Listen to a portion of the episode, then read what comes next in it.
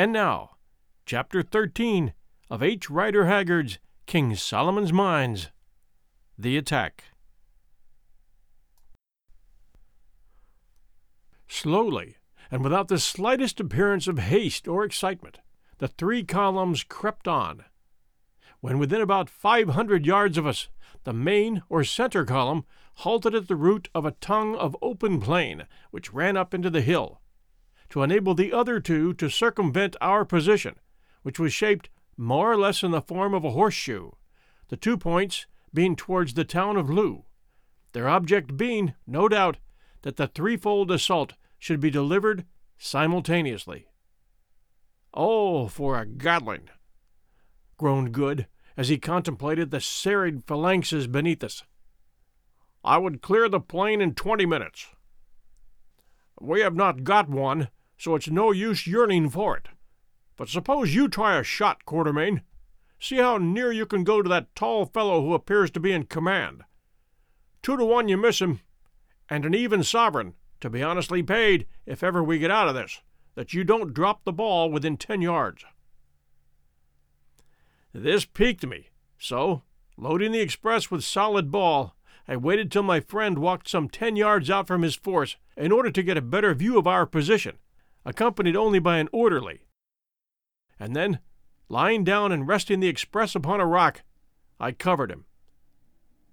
The rifle, like all expresses, was only sighted to 350 yards, so to allow for the drop in trajectory, I took him halfway down the neck, which ought, I calculated, to find him in the chest. He stood quite still and gave me every opportunity. But whether it was excitement or the wind, or the fact of the man being a long shot, I don't know. But this was what happened. Getting dead on, as I thought, a fine sight, I pressed, and when the puff of smoke had cleared away, I, to my disgust, saw my man standing unharmed, whilst his orderly, who was at least three paces to the left, was stretched upon the ground, apparently dead. Turning swiftly, the officer I had aimed at began to run towards his force in evident alarm. Bravo, Quatermain! sang out Good. You frightened him. This made me very angry, for if possible to avoid it, I hate to miss in public. When one can only do one thing well, one likes to keep up one's reputation in that thing. Moved quite out of myself at my failure, I did a rash thing. Rapidly covering the general as he ran, I let drive with the second barrel. The poor man threw up his arms and fell forward onto his face. This time I had made no mistake, and I say it as proof of how little we think of others when our own pride or reputation are in question. I was brute enough to feel delighted at the sight.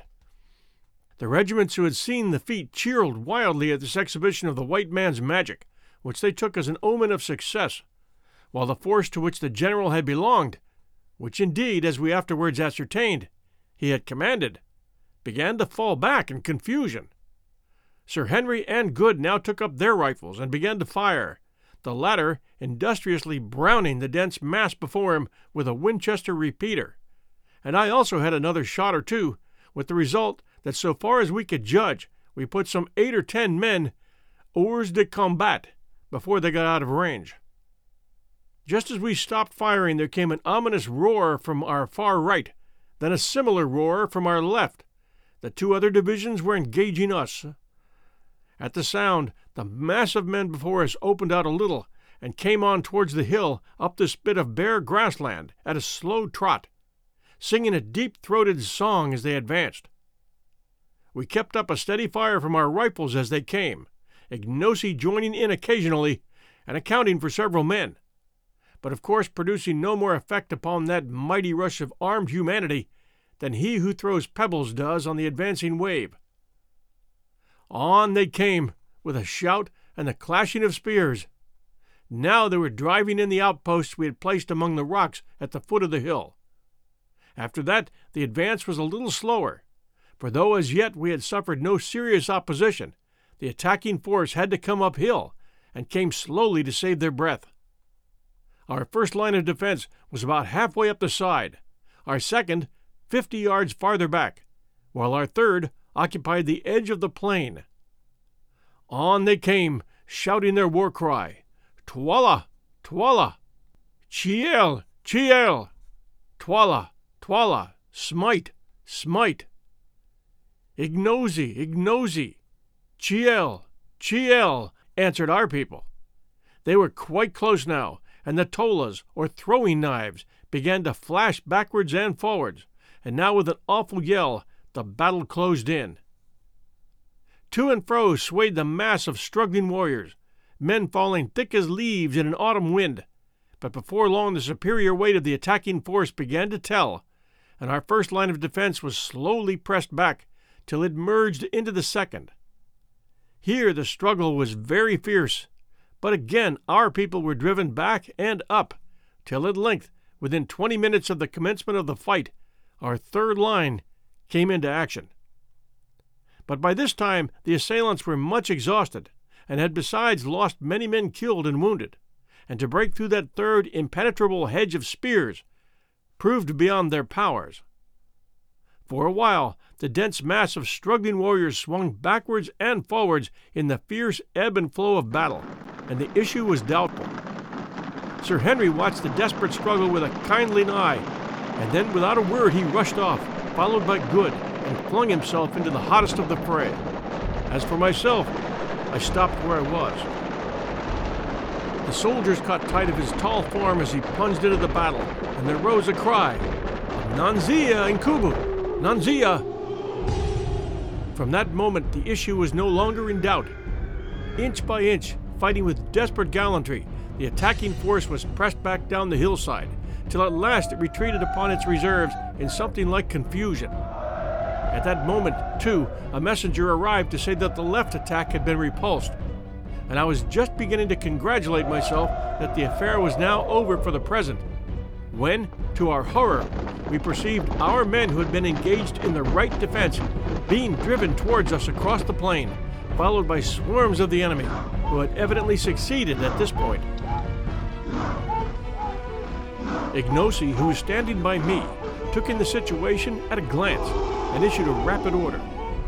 Instantly, the reserve regiment round us, called the Greys, extended itself. Again, Ignosi gave a word of command, which was taken up and repeated by the captain.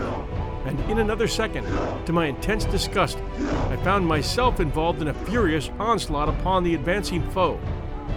Getting as much as I could behind Ignosi's huge frame, I made the best of a bad job and toddled along to be killed, as though I liked it. In a minute or two, the time seemed all too short to me. We were plunging through the flying groups of our men, who had once begun to reform behind us. And then I'm sure I do not know what happened. All I can remember is a dreadful rolling noise of the meeting of shields and the sudden apparition of a huge ruffian, whose eyes seemed literally to be starting out of his head, making straight at me with a bloody spear. But, and I say it with pride, I rose to the occasion. It was an occasion before which most people would have collapsed once and for all. Seeing that if I stood where I was I must be done for, I, as the horrid apparition came, flung myself down in front of him too cleverly. So cleverly that, being unable to stop himself, he took a header right over my prostrate form. Before he could rise again, I had risen and settled the matter from behind with my revolver. Shortly after this, somebody knocked me down, and I remember no more of the charge. When I came to, I found myself back at the kopje, with Good bending over me with some water in a gourd. How do you feel, old fellow? he asked anxiously. I got up and shook myself before answering. Pretty well, thank you, I answered. Thank heaven! When I saw them carry you in, I felt quite sick. I thought you were done for. Not this time, my boy. I fancy I only got a rap on the head, which knocked me out of time. How has it ended? They are repulsed at every point for the time. The loss is dreadfully heavy. We've lost quite two thousand killed and wounded, and they must have lost three. Look, there's a sight. And he pointed to long lines of men advancing by fours. In the center of, and being borne by each group of four, was a kind of hide tray, of which a Kukuana force always carried a quantity, with a loop for a handle at each corner. On these trays, and their number seemed endless, lay wounded men, who as they arrived were hastily examined by the medicine men, of whom ten were attached to each regiment. Hi, everyone. The holiday season is upon us, and I'll be glued to the telly for BritBox on many a night. I've already shared with you the fact that I keep up with Father Brown and Poirot at BritBox. I also check out their new stuff, like the new series Archie, which tells the story of Archie Leach, otherwise known to millions of filmgoers as Cary Grant. This story comes from his daughter Jennifer Grant and ex wife Dyan Cannon. It's a series. The performance of Jason Isaacs, who plays Cary Grant, is top notch. I highly recommend it. You can only find it on my favorite TV, BritBox. Sign up to BritBox today to stream Archie and other fan favorites today from any device. I have a special limited time offer for my US and Canadian listeners. Get 50% off your first month when you sign up for a monthly plan, but only if you go to BritBox.com and use my promo code 1001 Stories at checkout. Don't wait. Get 50% off your first month just use promo code 1001 Stories at BritBox.com. Try it. You'll like it. If the wound was not of a fatal character, the sufferer was taken away and attended to as carefully as circumstances would allow. But if, on the other hand, the wounded man's condition was hopeless, what followed was very dreadful, though doubtless it was the truest mercy. One of the doctors, under pretense of carrying out an examination, swiftly opened an artery with a sharp knife, and in a minute or two the sufferer expired painlessly. There were many cases that day in which this was done. In fact, it was done in most cases when the wound was in the body, for the gash made by the entry of the enormously broad spears used by the Kukuanas generally rendered recovery hopeless. In most cases, the poor sufferers were already unconscious, and in others, the fatal nick of the artery was done so swiftly and painlessly that they did not seem to notice it. Still, it was a ghastly sight, and one from which we were glad to escape. Indeed, I never remember one which affected me more than seeing those gallant soldiers thus put out of pain by the red handed medicine men, except, indeed, on an occasion when, after an attack, I saw a force of Swazis burying their hopelessly wounded alive. Hurrying from this dreadful scene to the farther side of the kopje, we found Sir Henry, who still held a bloody battle axe in his hand, Ignosi, Infadoos, and one or two of the chiefs in deep consultation. Thank heavens, here you are, Quatermain. I can't quite make out what Ignosi wants to do. It seems that, though we've beaten off the attack, Twala is now receiving large reinforcements and is showing a disposition to invest us with a view of starving us out. That's awkward. Yes, especially as Infadoos says that the water supply has given out. My lord, that is so, said Infadoos. The spring cannot supply the wants of so great a multitude, and is failing rapidly. Before night we shall all be thirsty. Listen, Macumazahn. Thou art wise, and hast doubtless seen many wars in the lands from whence thou camest. That is, if indeed they make wars in the stars. Now tell us, what shall we do? Twala has brought up many fresh men to take the place of those who have fallen. But Twala has learnt a lesson. The hawk did not think to find the heron ready, but our beak has pierced his breast. He will not strike at us again. We too are wounded, and he will wait for us to die. He will wind himself round us like a snake round a buck and fight the fight of sit down. I hear you, I said.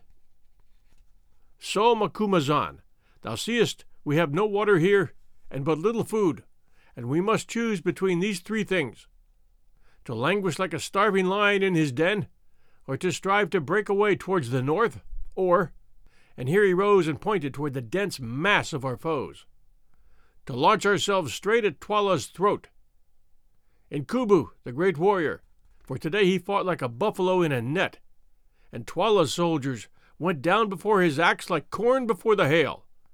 With these eyes I saw it. And Kubu says, Charge, but the elephant is ever prone to charge. Now what says Macumazahn, the wily old fox who has seen much and loves to bite his enemy from behind. The last word is in Ignosi the king, for it is a king's right to speak of war. But let us hear thy voice, O Macumazahn, who watchest by night, and the voice, too, of him of the transparent eye. What sayest thou, Ignosi? I asked. Nay, my father, answered our quondam servant, who now, clad as he was in the full panoply of, of savage war, looked every inch a warrior king. Do thou speak, and let me, who am but a child in wisdom beside thee, hearken to thy words. Thus abjured, I, after taking hasty counsel with Good and Sir Henry, delivered my opinion briefly to the effect that, being trapped, our best chance, especially in view of the failure of our water supply, was to initiate an attack upon Twala's forces. And then I recommended that the attack should be delivered at once, before our wounds grow stiff, and also before the sight of Twala's overpowering force caused the hearts of our soldiers to wax small like fat before a fire. Otherwise, I pointed out, some of the captains might change their minds, and making peace with Twala, desert to him, or even betray us into his hands. This expression of opinion seemed, on the whole, to be favorably received.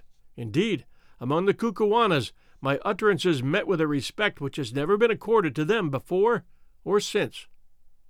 But the real decision as to our course lay with Ignosi, who, since he had been recognized as rightful king, could exercise the almost unbounded rights of sovereignty, including, of course, the final decision on matters of generalship, and it was to him that all eyes were now turned. At length, after a pause, during which he appeared to be thinking deeply, he spoke. Incubu, Macumazahn, and Bougwan, brave white men, and my friends, Infadoos, my uncle, and chiefs, my heart is fixed. I will strike at Twala this day and set my fortunes on the blow, I and my life, my life and your lives also. Listen, thus will I strike. Ye see how the hill curves round like the half moon, and how the plain runs like a green tongue toward us within the curves. We see, I answered. Good. It is now midday, and the men eat and rest after the toil of battle. When the sun has turned and traveled a little way towards the dark, let thy regiment, my uncle, advance with one other down to the green tongue, and it shall be that when Twala sees it, he shall hurl his force at it to crush it. But the spot is narrow, and the regiments can come against thee one at a time only. So shall they be destroyed, one by one, and the eyes of all Twala's army shall be fixed upon a struggle the like of which has not been seen by living man.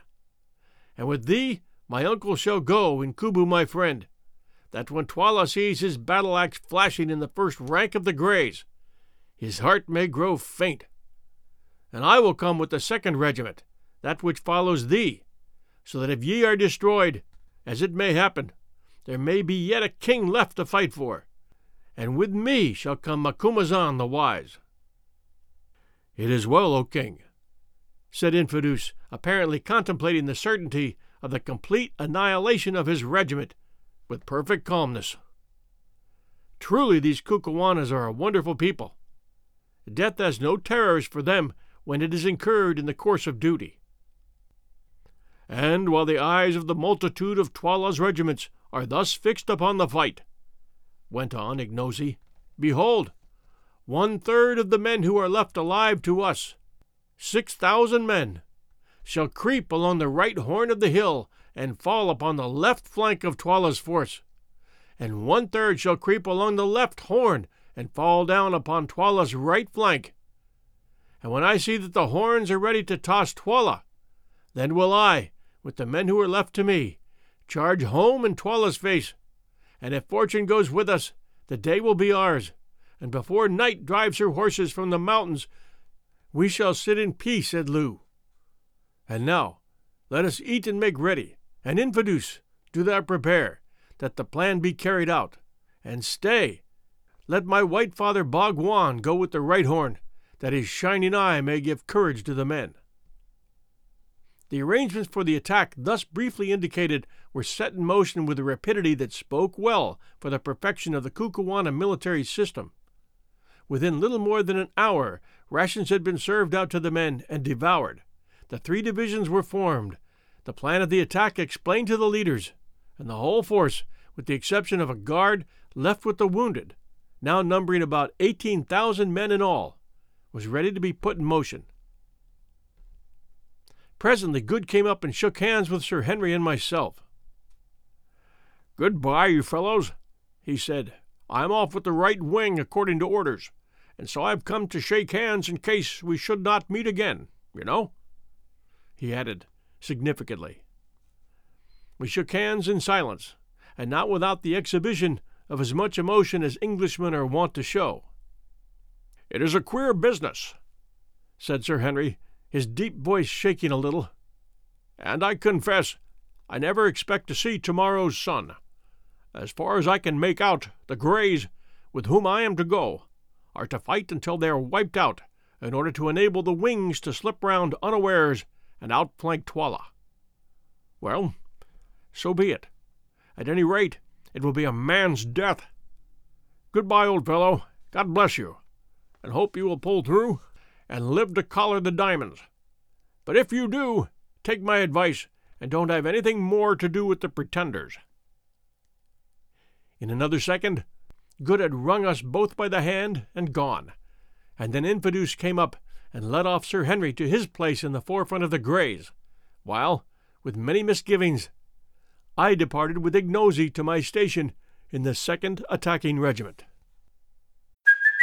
Hey, it's Kaley Cuoco for Priceline. Ready to go to your happy place for a happy price? Well, why didn't you say so? Just download the Priceline app right now and save up to 60% on hotels. So, whether it's Cousin Kevin's Kazoo concert in Kansas City, go Kevin, or Becky's Bachelorette Bash in Bermuda, you never have to miss a trip ever again. So, download the Priceline app today. Your savings are waiting. Go to your happy place for a happy price. Go to your happy price, Priceline. Chapter 14 The Last Stand of the Greys. In a few more minutes, the regiments destined to carry out the flanking movements had tramped off in silence, keeping carefully under the lee of the rising ground in order to conceal the movement from the keen eyes of Twala's scouts. Half an hour or more was allowed to elapse between the setting out of the horns or wings of the army before any movement was made by the Greys and the supporting regiment known as the Buffaloes, which formed its chest and which were destined to bear the brunt of the battle. Both of these regiments were almost perfectly fresh and of full strength, the Greys having been in reserve in the morning, and having lost but a small number of men in sweeping back that part of the attack which had proved successful in breaking the line of defense, on the occasion when I charged with them and got knocked silly for my pains. As for the Buffaloes, they had formed the third line of defense on the left, and as the attacking force at that point had not succeeded in breaking through the second, I had scarcely come into action at all.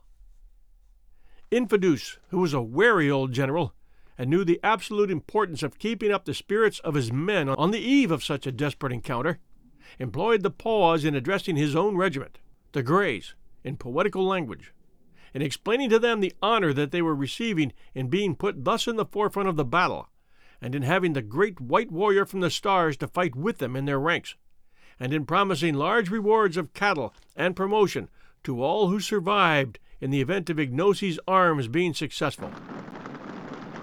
I looked down the long lines of waving black plumes and stern faces beneath them, and sighed to think that within one short hour, most, if not all, of those magnificent veteran warriors, not a man of whom was under forty years of age, would be laid dead or dying in the dust. It could not be otherwise.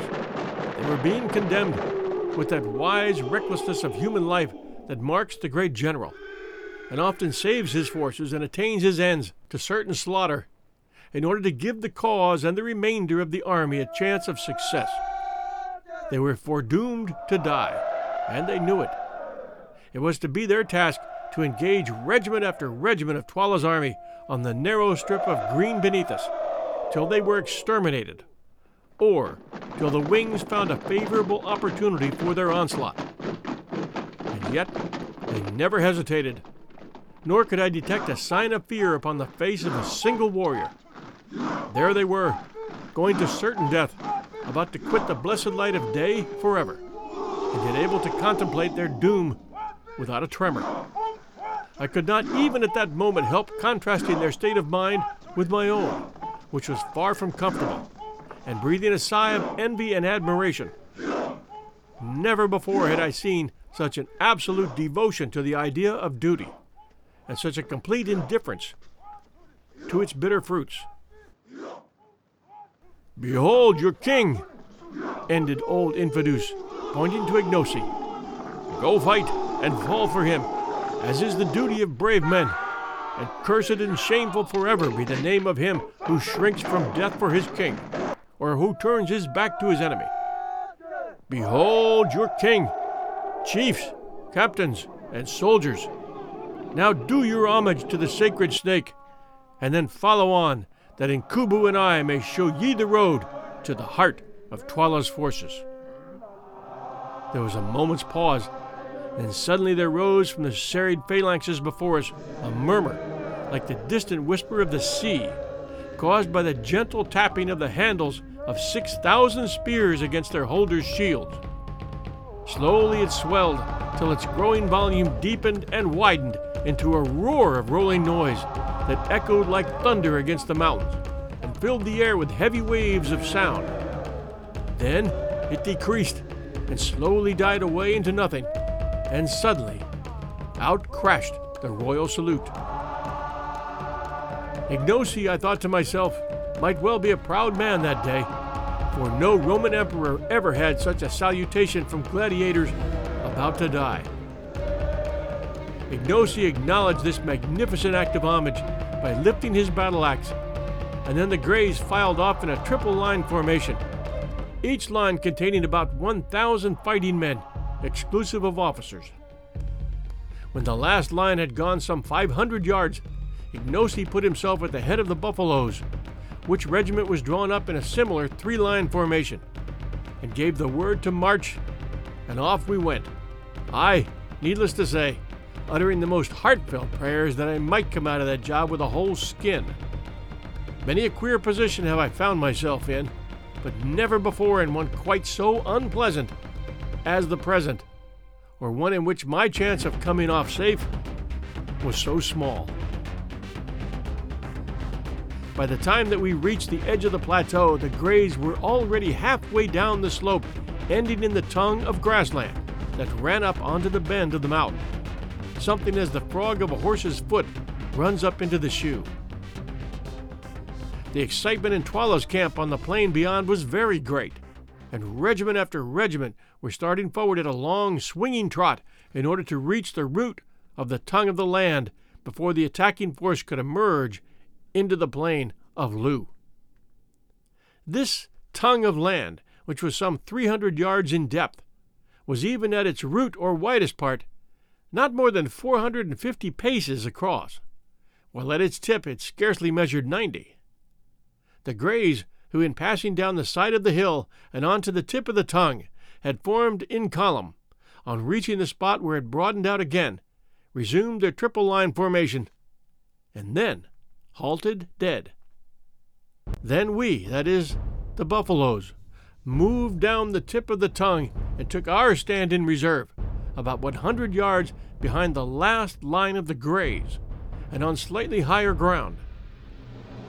Meanwhile, we had leisure to observe Twala's entire force, which had evidently been reinforced since the morning attack, and could not now, notwithstanding their losses, number less than 40,000 warriors, moving swiftly up towards us.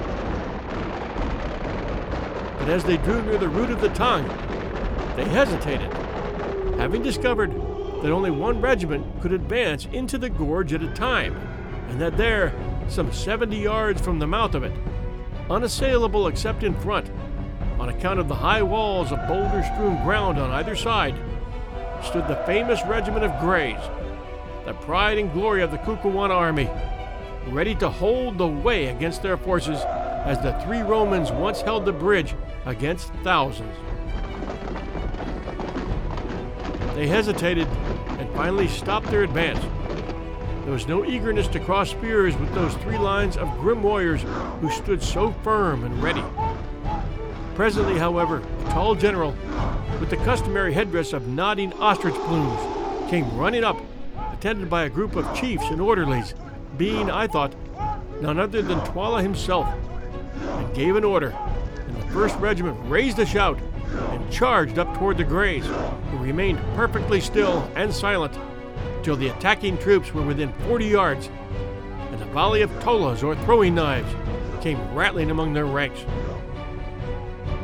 Then suddenly, with a bound and a roar, they sprang forward with uplifted spears, and the two regiments met in deadly strife. Next second, the roll of the meeting shields came to our ears like the sound of thunder, and the whole plain seemed to be alive with flashes of light reflected from the stabbing spears. To and fro swung the heaving mass of struggling, stabbing humanity. But not for long. Suddenly the attacking lines seemed to grow thinner, and then with a slow, long heave, the Greys passed over them, just as a great wave heaves up and passes over a sunken ridge. It was done. That regiment was completely destroyed. But the Greys had but two lines left now. A third of their number were now dead. Closing up shoulder to shoulder once more, they halted in silence and awaited attack, and I was rejoiced to catch sight of Sir Henry's yellow beard as he moved to and fro, arranging the ranks. So he was yet alive. Meanwhile, we moved up onto the ground of the encounter, which was cumbered by about 4,000 prostrate human beings, dead, dying, and wounded, and literally stained red with blood. Ignosi issued an order which was rapidly passed down the ranks to the effect that none of the enemy's wounded were to be killed, and so far as we could see, this order was scrupulously carried out. It would have been a shocking sight if we had had the time to think of it. But now a second regiment, distinguished by white plumes, kilts, and shields, was moving up to the attack of the 2,000 remaining Greys, who stood waiting in the same ominous silence as before till the foe was within 40 yards or so, when they hurled themselves with irresistible force upon them. Again there came the awful roll of the meeting shields, and as we watched the grim tragedy repeated itself, but this time the issue was left longer in doubt. Indeed, it seemed for a while almost impossible that the Greys should again prevail. The attacking regiment, which was one formed of young men, fought with the utmost fury, and at first seemed by sheer weight to be driving the veterans back. The slaughter was something awful, hundreds falling every minute, and from among the shouts of the warriors and the groans of the dying, set to the clashing music of meeting spears, came a continuous hissing undertone of Sagi, Sagi, the note of triumph of each victor as he passed his spear through and through the body of his fallen foe but perfect discipline and steady and unchanging valor can do wonders, and one veteran soldier is worth two young ones, as soon became apparent in the present case. For just as we thought that it was all up with the Greys, and were preparing to take their place so soon as they made room by being destroyed, I heard Sir Henry's deep voice ringing out above the din, and caught a glimpse of his circling battle axe as he waved it high above his plumes. Then came a change the Greys ceased to give. They stood still as a rock, against which the furious waves of spearmen broke again and again, only to recoil. Presently they began to move again, forward this time, as they had no firearms. There was no smoke, so we could see it all. Another minute, and the onslaught grew fainter. Ah, they are men indeed. They will conquer again called out Ignosi, who was grinding his teeth with excitement at my side. See, it is done. Suddenly, like puffs of smoke from the mouth of a cannon, the attacking regiment broke away in flying groups, their white headdresses streaming behind them in the wind, and left their opponents victors indeed. But alas, no more a regiment. Of the gallant triple line, which forty minutes before had gone into action, 3,000 strong, there remained at most some 600 blood bespattered men. The rest were underfoot.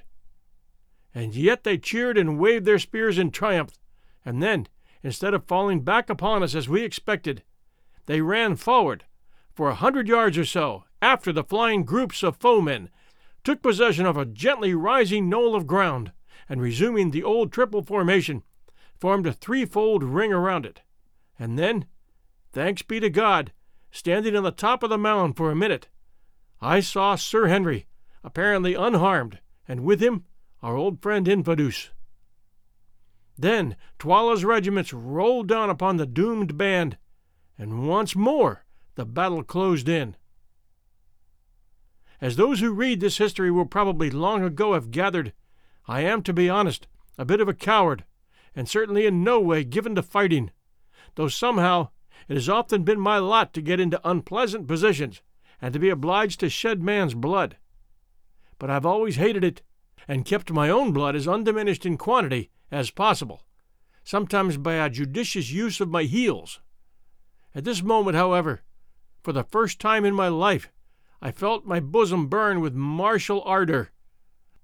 Warlike fragments from the Ingoldsby legends, together with numbers of sanguinary verses from the Old Testament, sprang up in my brain like mushrooms in the dark. My blood, which hitherto had been half frozen with horror, went beating through my veins, and there came upon me a savage desire to kill and spare not. I glanced round at the serried ranks of warriors behind us, and somehow all, in an instant, began to wonder if my face looked like theirs.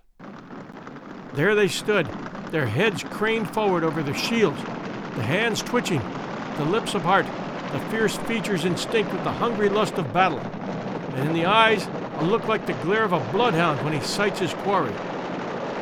Only Ignosi's heart seemed, to judge from his comparative self possession, to all appearance, to beat as calmly as ever beneath his leopard skin cloak, though even he still kept on grinding his teeth. I could stand it no longer. Are we to stand here till we put our roots, Umbopa, Ignosi, I mean, while Twala swallows our brothers yonder? I asked. Nay, Macumazahn, was the answer. See, now is the right moment. Let us pluck it. As he spoke, a fresh regiment rushed past the ring on the little mound, and wheeling round, attacked it from the hither side. Then, lifting his battle axe, Ignosi gave the signal to advance, and raising the Kukuana battle cry, the buffaloes charged home with a rush like the rush of the sea. What followed immediately on this is out of my power to tell. All I can remember is a wild yet ordered rushing that seemed to shake the ground, a sudden change of front and forming up on the part of the regiment against which the charge was directed. Then an awful shock, a dull roar of voices, and a continuous flashing of spears, seen through a red mist of blood. When my mind cleared, I found myself standing inside the remnant of the Greys near the top of the mound, and just behind, no less a person than Sir Henry himself. How I got there, I had, at the moment, no idea. Sir Henry afterwards told me that I was borne up by the first furious charge of the buffaloes almost to his feet, and then left as they in turn were pressed back. Thereon he dashed out of the circle and dragged me into it. As for the fight that followed, who can describe it? Again and again the multitude surged up against our momentarily lessening circle, and again and again we beat them back.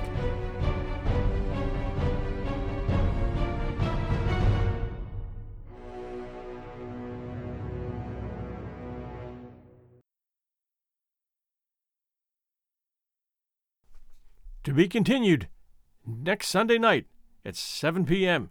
Eastern Standard Time at 1001 Stories for the Road. Thanks for joining us, and we'll be back soon.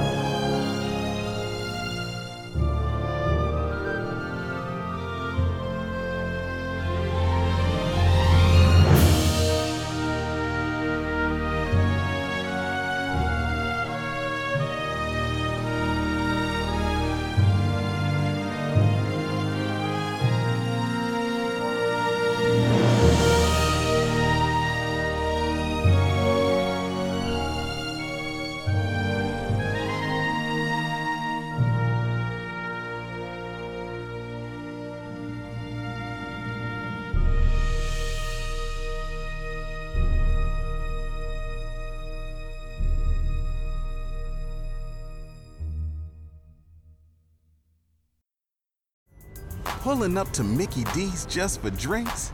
Oh, yeah, that's me. Nothing extra, just perfection and a straw. Coming in hot for the coldest cups on the block. Because there are drinks, then there are drinks from McDonald's. Mix things up with any size lemonade or sweet tea for $1.49. Perfect with our classic fries. Price and participation may vary, cannot be combined with any other offer.